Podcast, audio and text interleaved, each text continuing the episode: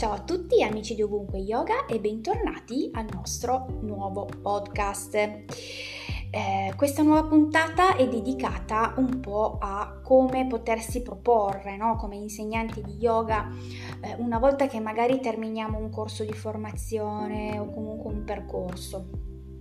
Allora, partiamo dal fatto che, eh, insomma, appena finiamo un percorso dobbiamo prenderci un po' di spazio, no? un po' di tempo, più che altro per capire se è tutto chiaro, se è tutto chiaro, se magari ci sono dei dubbi eh, e quindi magari dedicare un piccolo spazio a un approfondimento personale. Eh, quell'approfondimento personale che io chiamo pratica personale, quindi studio proprio approfondimento su magari alcuni argomenti che, ehm, a cui teniamo di più. Eh, la pratica è ovvio che eh, dà delle indicazioni ulteriori rispetto comunque a quello che si può ottenere da un corso di formazione. Quindi eh, solitamente uno spazietto di un mese, due per diciamo eh, fare ordine di tutte le informazioni che comunque abbiamo preso potrebbe ovviamente esserci utile. Una volta terminato questo, diciamo, questo arco di tempo, che poi eh, è molto personale, dipende comunque da ognuno di noi, una cosa che io suggerisco è di non partire subito in quarta, ovvero iniziare a proporre delle, come dire, delle lezioni a tema. Ecco, magari delle lezioni a tema dove eh, arrivano persone interessate a quel tema. Le lezioni a tema, diciamo, ci sono diversi motivi per cui conviene farle. Prima di tutto, presentare qualcosa di nuovo. Eh, nel momento in cui io inizio ad insegnare, eh, se sento che la mia predisposizione al momento è quella per dire del pranayama, perfetto, allora organizzo una lezione a tema sul respiro. Quindi avrò sicuramente persone interessate a questo settore e giustamente potrebbe essere una cosa interessante, no? Ecco, eh, persone che comunque sia eh, interessate alla stessa identica cosa, quindi non, eh, non un gruppo misto. In questo modo è più facile anche per te che comunque organizzi la tua lezione e soprattutto per te che la gestisci. Un altro punto importante eh, per cui fare delle lezioni a tema è il fatto che ci facciamo conoscere, ovvero con la lezione a tema la persona cosa fa? Cosa fa l'allievo?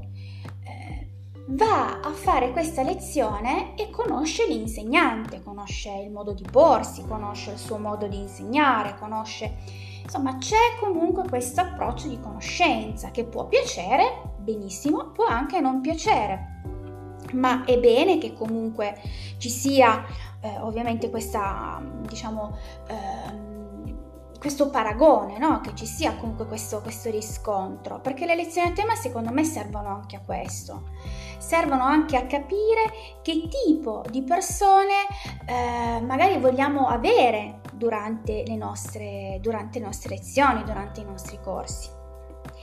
Un altro punto importante è ehm, per chi desidera provare il tuo servizio, ovvero eh, magari sei l'unica persona nel, nel, luogo in cui vivi che propone un certo tipo di certo tipo di yoga, un certo tipo di servizio, io come allievo ho l'opportunità di provare questo servizio, magari è una novità per me, non l'ho mai fatto prima, voglio rendermi conto di cosa vuol dire respirare, voglio rendermi conto di cosa vuol dire fare yoga, fare in yoga, fare lo yoga per bambini, che cos'è, non l'ho mai fatto, non, non capisco io, cioè sono, eh, sono un, un, allievo che mh, mm, finora non ho mai sentito parlare di yoga, oh fantastico, vado a fare questa lezione, quindi vado a provare questo servizio.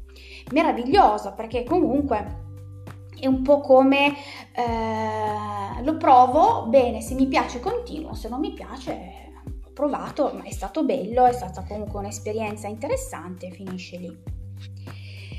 Un altro punto molto importante è quello che uh, diverte e non impegna. Che cosa vuol dire diverte e non impegna?